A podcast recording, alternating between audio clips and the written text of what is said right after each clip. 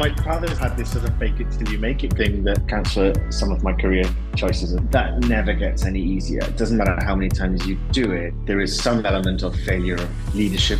It's an interesting question, and I've, I have discussed this with my therapist, and I'd forgotten the word for policeman in English, apparently. And he looked at me and he said, What? We said, Oh, wouldn't it be good if we lived in a mill, had a Range Rover, and ran a bookshop? They used to call me El Inglés because they couldn't figure out where Wales was. She said, That doesn't convince you to come and work for us, nothing will. And I thought, brilliant, I'm on safe ground with bananas because that's got to be a Spanish word. That was a lot of fun.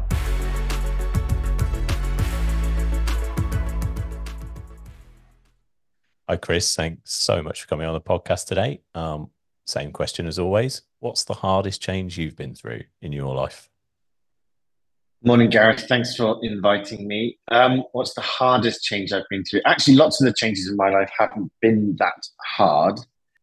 I've tended to sort of follow my intuition with most of them. So, uh, to France initially, then to Spain was very much. Uh, they feel like big changes, but they weren't hard changes, right? And I and I was quite lucky in the sense that I landed in Spain at a time where it was relatively easy to get a job you know, even if you didn't speak Spanish, you could become an English teacher, which is what I did.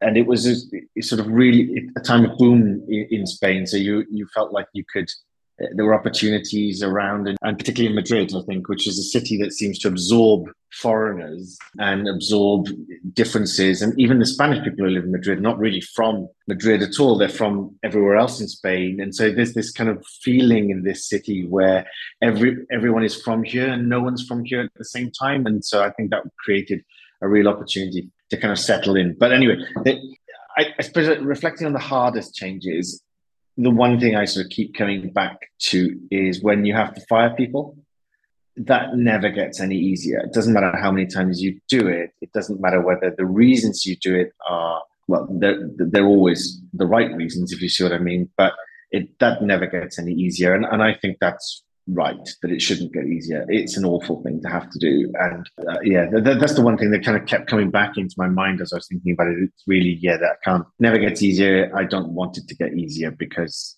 you're dealing with people's lives and livelihoods and, and people have families to look after and, and it's right that that decision should be done in the most tactful smooth way possible but so that's kind of yeah i guess that's the hardest thing i still struggle with you say that it doesn't get any easier but do you think you do you get better at it? Is that the question? Or do you have more or less empathy when you when you have to go into those conversations? Because you're absolutely right you go into a conversation like that and it's it's hard and, and the person mm. is well sometimes they're expecting it sometimes they're not. Have you changed the way you deal with those conversations having done? Is certainly once you've had to do it in a difficult way you become I think, very much more focused on things like trial periods. And you become much more attached to the legality of, of things rather than the emotional of it. Perhaps you, that helps. But again, it depends if you're if you have to do it because of restructuring or structural reasons within a business or whether it is a performance related thing. Those are two very, very different things. And often where it's related with performance, it is easier in a way because the rest of your colleagues thank you for having done it. But there's still people affected, and it, it is hard. And you try your best to obviously to take everyone on a journey, and, and you have to kind of recognize there is some element of failure of leadership in that. I you get more efficient at it, maybe rather than better, if that makes sense. Um, and you certainly become more uh, empathetic to to the rest of the team that you are actually solving a problem for potentially. So that failure of leadership is an interesting point. You know, it's I, I've talked about this example before, but I've often, you know, when I was working in the hotels, the chef would come to me one day before a chef's probation period was up and was like, I want to get rid of him. Hold on a minute. He's been here for six months minus a day. Does he know that he's not performing? No, no, no, no. It's just end of his probation. He hasn't passed his probation. You know, you're definitely got to look at what you've done wrong as well as, you know, perhaps moving that person on. So, um, but yeah, it is incredibly tough. I was obviously researching this episode. You've you've done so much trying to condense it into uh, into some, some questions was, uh, was quite tough, and I, I I kind of wrote it in a bit of an order, but I'm going to pick something out that I'll put towards the end because I think it's a good starting point for a conversation about everything you've done. Is when I look at all the things you've done, and we'll come on to them around theatre, around teaching, bookshops, everything else, the one thing that sticks out more than any other is is student housing, which has kind of been your career for the majority. When I look at it, it's been the majority of your career, and yet you have all these creative pursuits outside of that. And I wonder how the two sort of fit together and almost what your priorities are in life because time point of view you've got a you've got a role to fulfill and that's that's great but it's but yeah it just it sort of there's all these pursuits over here and then you've got student housing yeah it, it, it's an interesting question and and and I've, I have discussed this with my therapist at, on at times as well. a pie, right, and then each of these activities is a proportion of the pie and and the way to kind of achieve happiness is balancing the different bits of the pie and so on and and i thought that's a really interesting theory and and when i achieve it i'll come back on and tell you how i did it i definitely haven't done it yet my answer back to her was just make a bigger pie um, apparently that's not how it works so so I, I got into student housing by accident so I mentioned that I moved to Madrid. I moved to Madrid in 2001 and I didn't speak Spanish. And so, like everyone at that time that didn't speak Spanish, we all went to become English teachers. Skipping ahead a little bit, my girlfriend, I hate saying girlfriend, I'm not married. And so it's kind of, anyway, you, you get the point doing a course. And I was in the theatre doing, you know, on a Friday evening, running a, uh, the theatre company. And I was getting phone calls from London. I ignored the first one, and then it, they kept ringing, and I thought, "Oh God, she's in the hospital. Something's happened." And you know, picked up the phone from the sort of back of the theatre, and I was trying not to, you know, try to keep. And and I'm from a student housing company. We're looking to start a business in Spain, and we wanted to pick somebody's brains about how to, you know, how to work in Spain. And it was the HR director of the student housing company at the time, and she got my number from Brian Welsh who you've already spoken to. And he got my number because this is how I remember it. Anyway, he looked on LinkedIn and basically put, like, who do I know in Spain? And he'd had some contacts from International House Newcastle that I knew because I worked for International House Madrid. And so, so I get this phone call. I'm like, uh, yeah, okay, but I'm in the theatre. so we met up. We met on a very rainy day in Madrid, which isn't normal, and we came to Galdós, which is where I am now. Actually, curiously, we sat here, and they hadn't acquired the building by then. This was the first time that international capital came into PBSA in Spain. So this was 2003 capital management's first sort of push into that, and and I ended up in in the boardroom, which was just behind me, essentially being the translator for the HR director with the sell side on this whole bunch of stuff around collective bargaining agreements and so on. I was like, I only came to meet you for a coffee. And so this went on for about an hour and a half. And I'm thinking, I really ought to get back to work. and as we were walking out, she looked at me, she said, that doesn't convince you to come and work for us, nothing will. I thought, okay, I, this has gone really weird this day. And then, and then shortly afterwards, I met Brian and we had a few glasses of wine and the rest is history. So that's how I got into it. What I really love about, although it's real estate, it's still university. And I've always wanted to be a university professor. I think that was kind of like what my, I sort of loved that university lifestyle. And, and I always thought that would be a great thing to be, but never had really the time or chance to go and do PhD to, to go to follow the academic path. It just wasn't what was destined at the time. Might do it next. Maybe that maybe that is the don't want to skip ahead to your last question, but maybe that's what it is. And so I sort of always found that the, the atmosphere of working in student housing, certainly in Spain at the time, and was much more collegiate in the sense of you were working with the universities in a collaborative way. You were working with the teachers, you were working with the students in a very deep or pastoral care role that I'm not sure is the same in PBSA in every country. In Germany, the, I think it's more of a transactional role. Uh, I think in America, they really don't talk to the, the management staff in the buildings and so on very much. It's again very transactional. This is where I live, and that's it. That's not the case here in Spain. In Spain, it's very, very intensely, you're very intensely engaged with the students and, and the wider educational community. So I think that's kind of how, how I bridge that in my head. I'm not really a real estate guy. I think that's changed as my career has progressed. I think I now when somebody asks me what I do, I, I say I'm in real estate rather than education. So perhaps that's been the change. So going right back to grew up in South Wales and then went on to study languages. And I'm always interested to know where that love of languages came from. The love of languages, I guess, came from the fact that I I, I did speak Welsh as, a, as I was growing up. My family's not a Welsh speaking family, but I went to Welsh speaking schools. So uh, until I was about eight, I was bilingual in Welsh. And then my, when my parents remarried, we uh, my stepfather is English, and so that was out now. that part of it was out of the question. And so we moved to a different village and and and went to an English speaking school. So I stopped speaking Welsh pretty much then. But it's sort of ingrained in in you, I think, psychologically, but also you know I think physiologically. You know, as far as I know, um, the kind of neurons that allow you to kind of code switch between one language and another are formed in those formative years. And I think that stuck with me, even though um, I didn't speak uh, Welsh anymore. And then my father tells this story of coming back from the Alps when I was sort of about four years old or something like that. And we were on the ferry just arriving into Dover. And I'm sort of pointing down at the, at the quayside, and there was some policemen there. And I'm going, Daddy, Daddy, look, a gendarme, a gendarme. And he's going, a what? and I'd forgotten the word for policeman in English. Apparently, this is the this is the story I'm told. So that was kind of like I, I was always relatively good at French at school and so on. And actually, I was completely convinced that my father was could speak French perfectly because every time we'd go to the Alps and he'd, you know, order fondue and order, you know, get the skis and all of this, hire the skis, he could do accent. And I was like, this is amazing. You know, this is something to aspire to, to be able to speak fluently the language. The blinkers didn't fall from my eyes until the day that I got married to a French woman. I was sort of introducing my father to the, the sort of extended family. And I said, oh, yeah, this is, um, this is my wife's grandmother, you know, you know, just have a chat with her.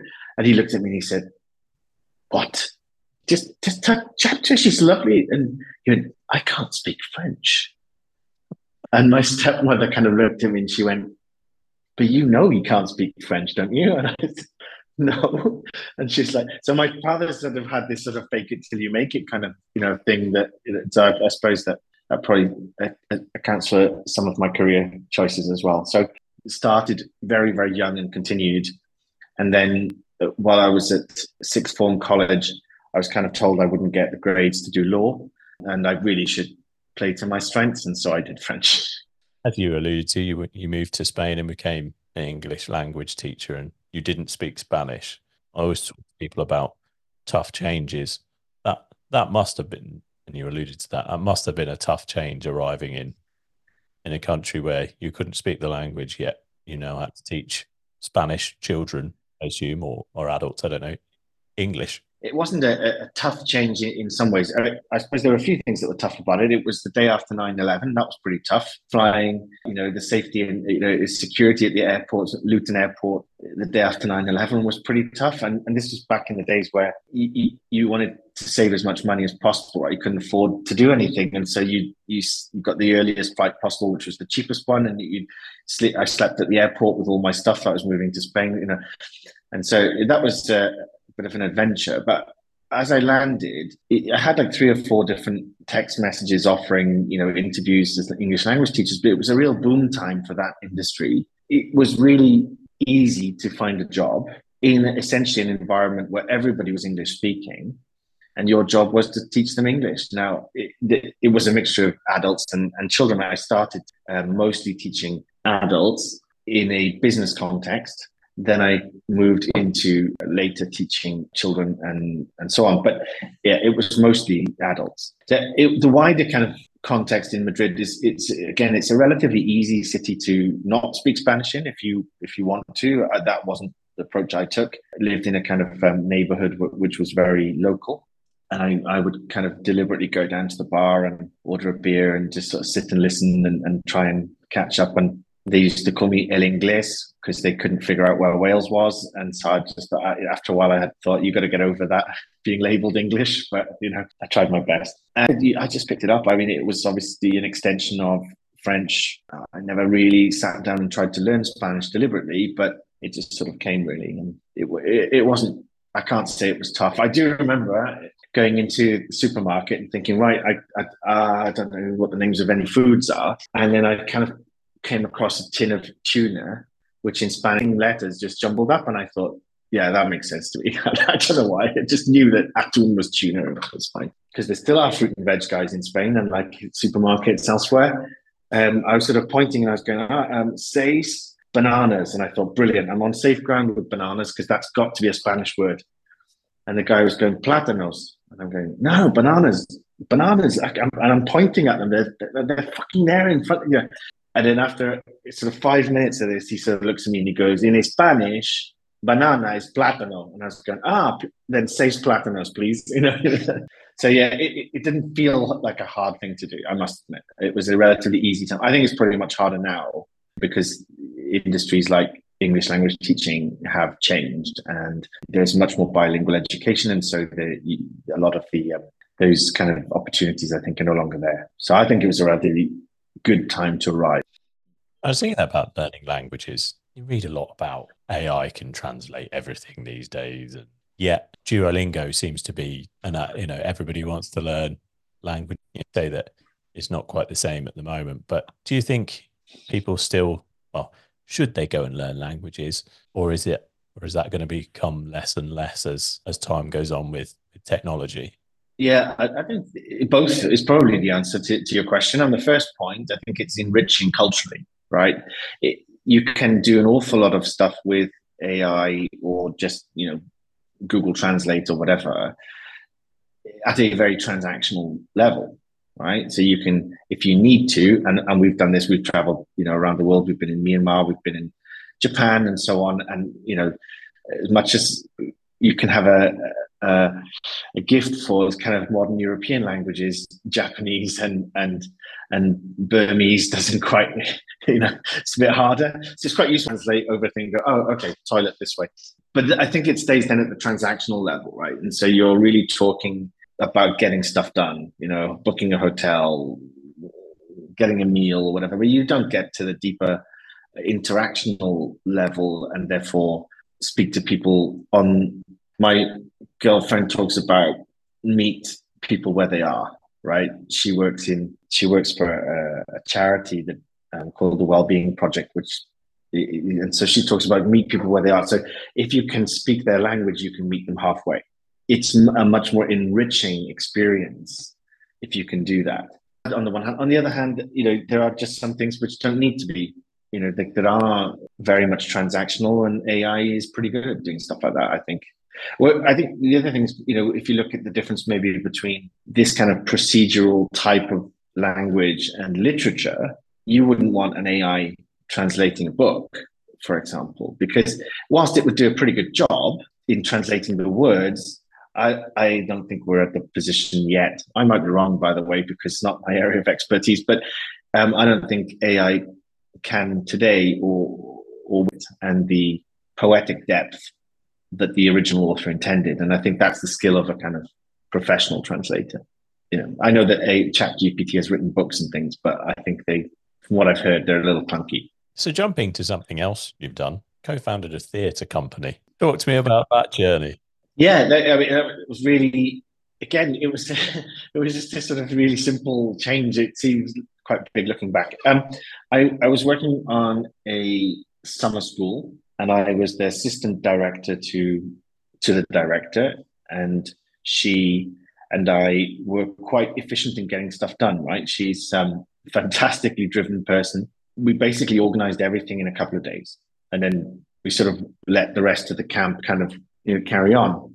Every now and then, I'd you know like, well, where, where's Stu gone? Where's Stu gone? And she'd be somewhere working out or dancing. After a while, we we can't, I don't know, I, I really can't remember exactly how it happened, but we said, wouldn't it be good if we could teach these kids English through the medium of, you know, singing, dancing, and acting? We spent pretty much the rest of the camp writing the business plan syllabus and and pulling it together and then proposing it to someone and, then away we went. And we did that. It lasted for 10 years in total which was uh, quite a success. In the end i think we simply because while sue had moved back to the uk i was starting my career in pbsa and i was doing my mba at the same time and so it was just a question of too many things and so something had to give and that was it but yeah so that was the idea then every two years or every year we took the uh, group of kids who were between five and 18. There weren't many 18 year olds, but they were mostly five to 16. And it was somewhere between 50 and 80 at any given time, kind of extracurricular activity for them. And we took them to on tour. On, uh, so every two years, we would have a national tour.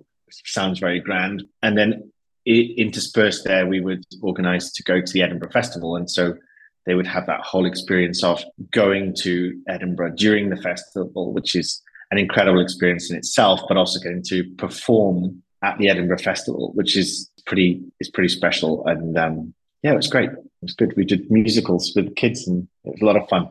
A lot of hard work. That was hard work. I must admit. so you describe it at the start as well. It, it wasn't that hard, and then you, you, when you talk about it, it's it sounds like it was incredibly complex. It was, but there were two of us at the core of doing it right. It wasn't just me, and I think it was that partnership. And we we had other collaborators that were with us for different periods of time, but the core of it was, um, and that collaboration was very fruitful. And and I think it was yeah something that you do on your own as a second job, which is what it was. It was every Friday night and every Saturday morning for ten years. It was. Um, but yeah, you get you get a lot out of it. And if I look now, the, again to, to the earlier kind of point about the link between the different things there's always been a link of you know teaching in some way right teaching working with groups of people and then i suppose in, in business sense i do less teaching but i probably do a lot of coaching if that makes sense. It's not always formalized but i do spend a lot of time with my team and colleagues and hope they get something out of it. You talked about you saw yourself as you wanted to be a university professor. You are a university professor. I'm a fake university professor. I'm an adjunct. That is true. I am an adjunct professor. Yes, I teach. Well, I've been teaching one course for the last couple of years, and and I'm doing one this year as well. I when I say university, I'm mean like a proper academic, you know, with all this stuff. I, I, it is one of the things I enjoy very much doing. Again, it's a it's a second job, but yeah, it's it's great. It's nice to have that affiliation and to be engaged with with the university. I teach courses and I will be teaching a specialist course, albeit very short, on student housing in uh, in in February, I think, the dates, and I'll be tutoring the group for their final thesis project as well. So that's an uh, an interesting development for this year. But yeah, no, I think it, it was more the the sort of full full time work. Well, perhaps not full time, but you know, going and there's something romantic I think about that. But uh, it's for a little bit down the line. That, that's quite interesting. What are you going to teach them about student housing, and what is that cohort? You know, what are they studying, and how who is that aimed at? Yes, it's a cohort of students on a master's in real estate development. this is a, a module which is called real estate products various industry. I'll struggle to say experts here. I'm sure the others are. I don't want to put myself in that bracket, but let me say to longevity, I'll I'll I'll wear that badge for a moment. It, so they've got they have a couple up on Resi, couple of they've kind of gone, oh, there's this new thing called student housing. I'm doing that part. What am I going to teach them? We are figuring that out right now between the different professors and so on, because we're looking at what are the kind of different elements that you want to kind of raise. I, I suspect it's going to be very focused on the operational intention, intention compared to uh, offices, for example, or perhaps the, the way the industry is structured, the, how it's financed, and, and where those might be different from traditional bricks and mortar or industrial sheds, that kind of thing. So yeah, I'm figuring that out right now. I've not heard of that being done in any other universities. Well, so it'll be interesting to see. There aren't many master's programs on real estate development. I know of one in, in Switzerland, which is more valuation based, but no, there aren't many. No, no. So it's quite it's quite unique in that sense. I'm going to talk about books next. You have two independent bookshops. Yeah. Why? uh, on pretty much our first date, my girlfriend and I went to a restaurant and we said, Oh, wouldn't it be good if we had if we lived in a mill, had a Range Rover, and ran a bookshop. right? And that was like 15 years ago. And it was one of those sort of stupid conversations you have when you've just met someone and you're kind of like in love and or starting to fall in love. And, you know, I, I think honestly, we still like the idea of living in a mill. We haven't we haven't got a mill yet. We haven't got a Range Rover either, I just want to be clear, but we do have a Land Rover, so we're almost there. And then a few a few years ago, it was around 2017, a friend of mine said, "Oh, um, this the French bookshop in Madrid is up for sale because the people are moving on, moving back to France or whatever it was." And, and I thought, "Oh, wow, is this an opportunity to get you know two out of three? Right? I already had the Land Rover. I'm not bragging.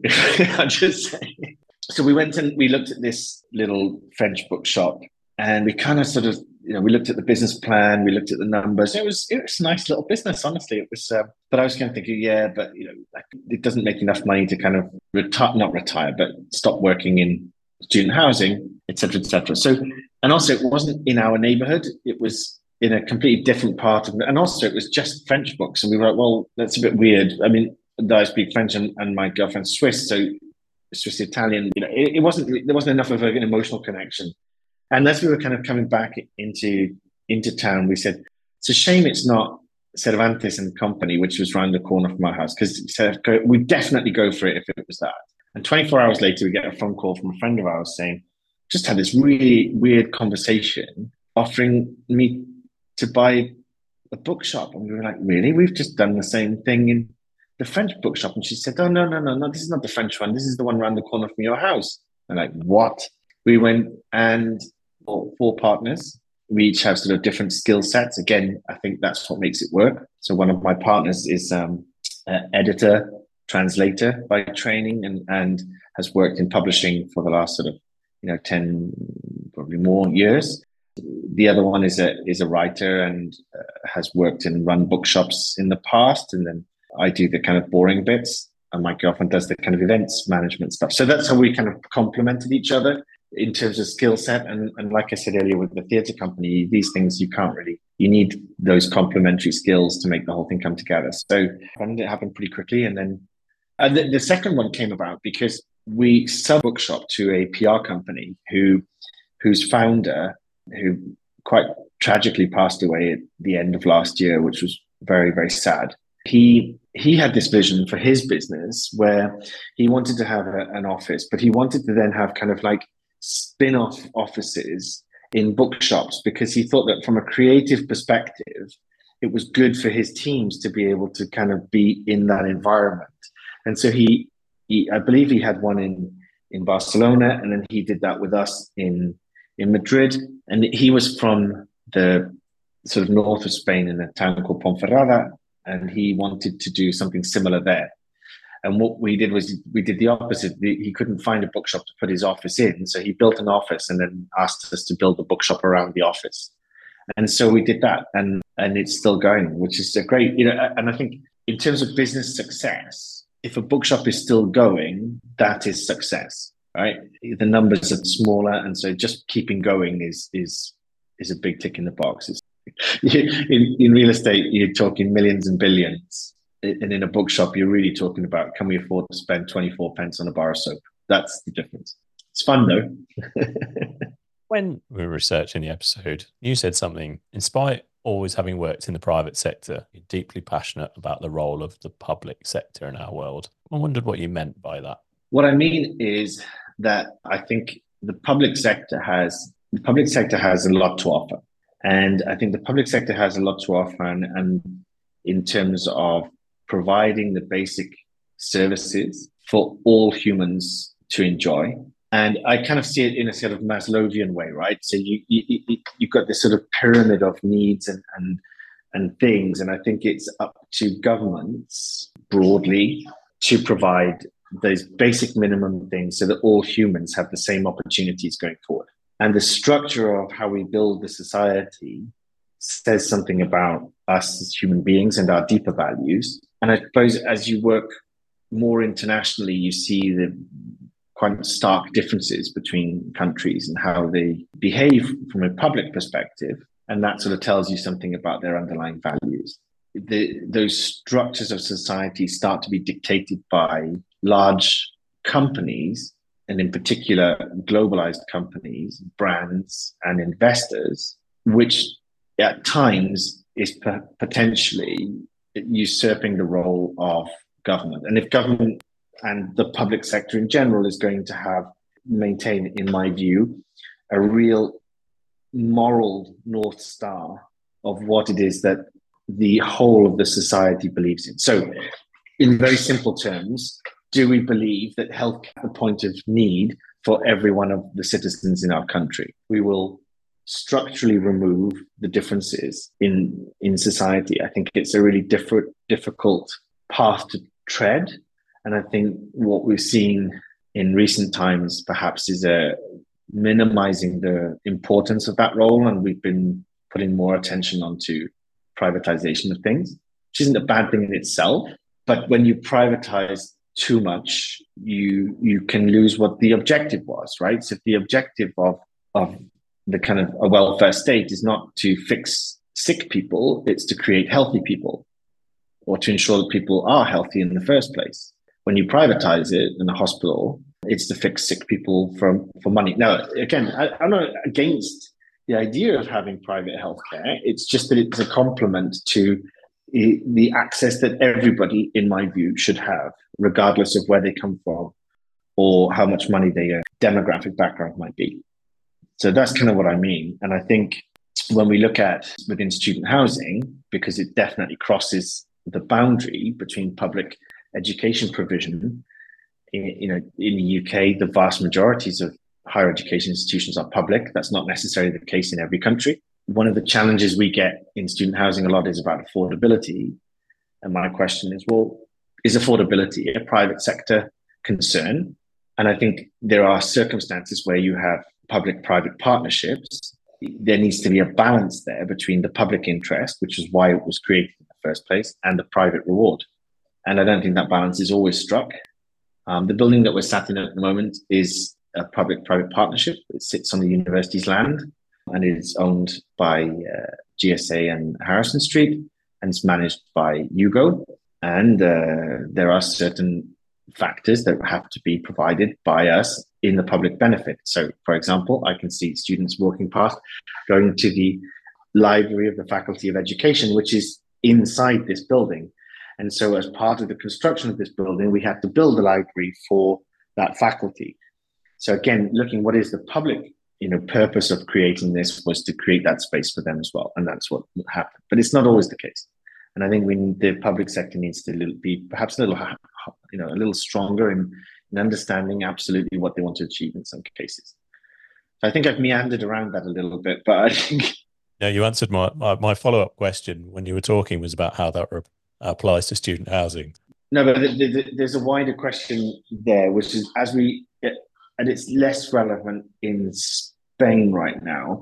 But as you build, um, particularly on campus provision, so you look at there's a lot of it in the, in the UK. I lived in on campus accommodation, which was university owned and managed. Then it's since been knocked down and rebuilt, and I think it's managed by probably by UPP, but I uh, don't quote me on that. I'm not sure. Organization, the university has to retrench on its core objectives, which should be education and res- research and and so on. But if by doing that, it, and I repeat, it's not always the case, but it can be the case with the students who would otherwise who can't access that education because they can't afford to live there. Again, public concern. In my view, it's a public concern, but it means that we need, you know, the public sector needs to take responsibility for for providing that as well. It's a it's a balance to be struck.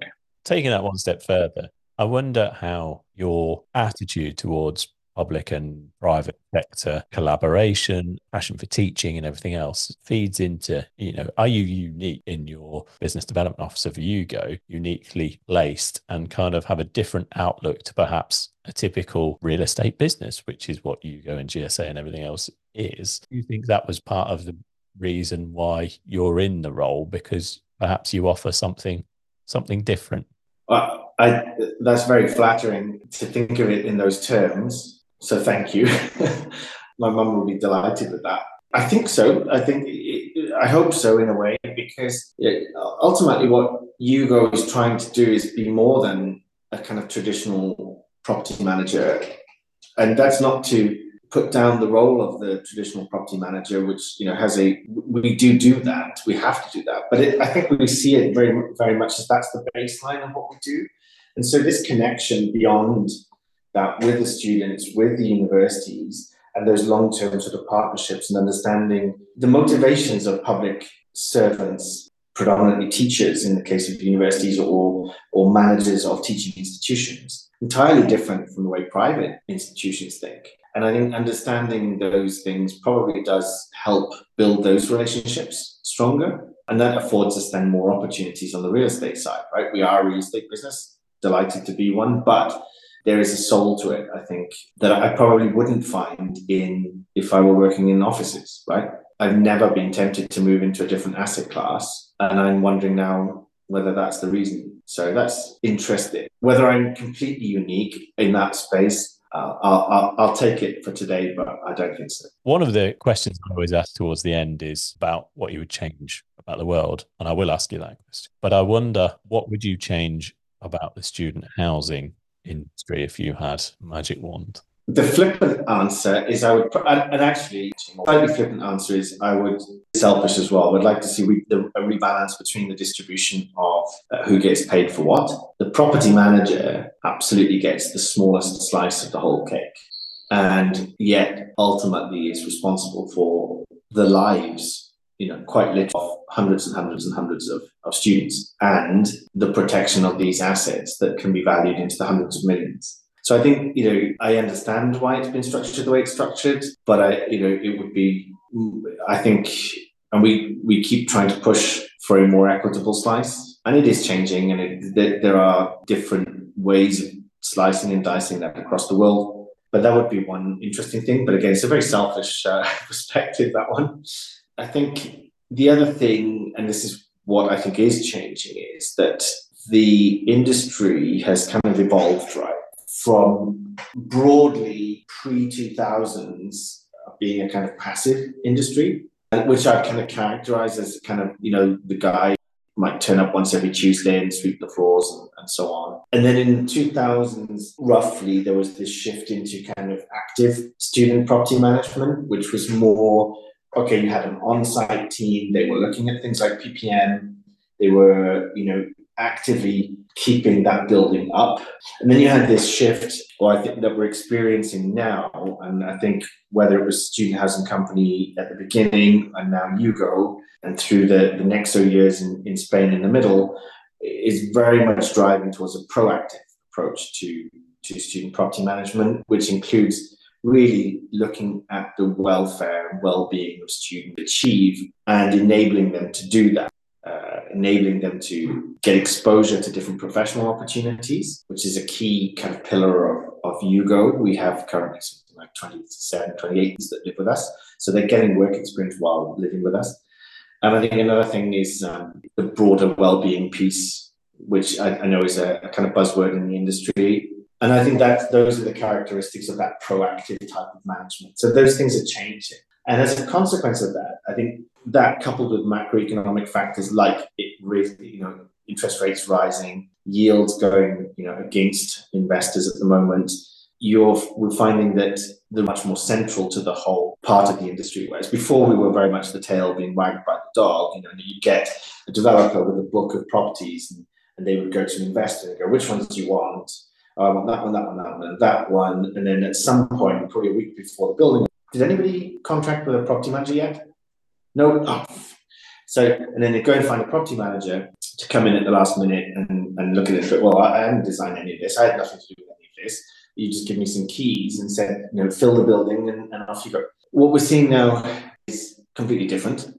Um, we're actually starting to see investors who have a clear investment strategy to deploy in this business, partnering with um, and and and I the, the horizontally vertically the sorry the vertically integrated people have done that, sure, but that's never a partnership with a third party manager. And, and it's more the strategic nature of it.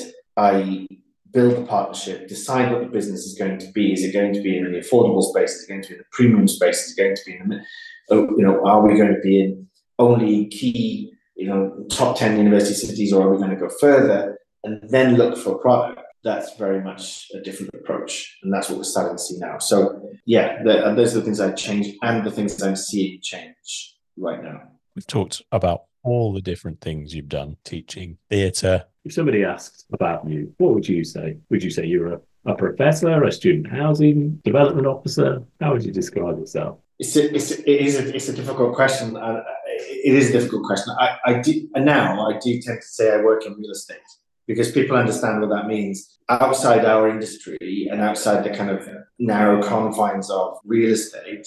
And, it, and that's quite easy to forget, by the way. Real estate isn't, it's a pretty small world. but we, we forget because we're quite, you know, enclosed in it. And people don't know what it means. So I just say I work in real estate, pretty much how I do it. Yeah, I probably should go back to that pie that my therapist talks about. We have come on to quick fire round questions now. If you could change one thing about the world, what would it be? Uh, I would have the world think more collectively in a more collectivist manner and act accordingly uh, and be less individualistic. Okay. And what advice would you give to someone who wants to change the direction but doesn't know where to start? The best thing that I can think of is start with your passions. If you don't know what you want to do, go and do what you love and then a job will turn up. So if I, if I were looking to change, and I would probably go and try and work in the wine industry or the ski industry, and then worry about what the job was later. But I'll probably end up being business development anyway. It doesn't matter where I end up. So. uh, you go back to being a ski instructor, maybe. I look that, that that is a pretty good job. I think that was a lot of fun. Yeah, not many mountains around here. and and what's going to be your next big change? So yeah, well, that's an interesting one. Um, I I never really know actually, and I I was listening to Joe P's fascinating episode. That he was so deliberate about his career and so kind of like really the, the best possible sense of that word and making you know really proactive decisions about I'm going to learn this and then that's going to take me there. I've never done it like that. I've always kind of been offered opportunities and I don't remember ever saying no. So I think I don't know really what that next change is going to be because it's not how I've ever done it. Cop out answer, but there you are. Maybe you'll go and do that PhD that you talked about. well, I, I would actually. That's a good point. I would love to do that if you find the time. It, at some point, but it is you know it's ten years away. I think at least I would I would like to settle into a kind of teaching job at a university, but preferably Tuesday to Thursday, so I can go skiing on the weekends. So or sailing. So again, I, I, I, thought a lot about this one as well, and so many people who I would recommend uh, have already either been on the show or have been recommended by others. So I'm going to try and be. One would be John Thornhill from ASK4. It's not strictly real estate, but they're a provider into the real estate um, industry. And the reason I would say John is I think he's had a very interesting journey as well, non traditional perhaps. And I think that's really inspiring on the one hand. On the other hand, uh, I think anybody that know agree, he's just probably one of the best people in the world. He's just lovely and, and wonderful to be with. So, um, so John would definitely be up there.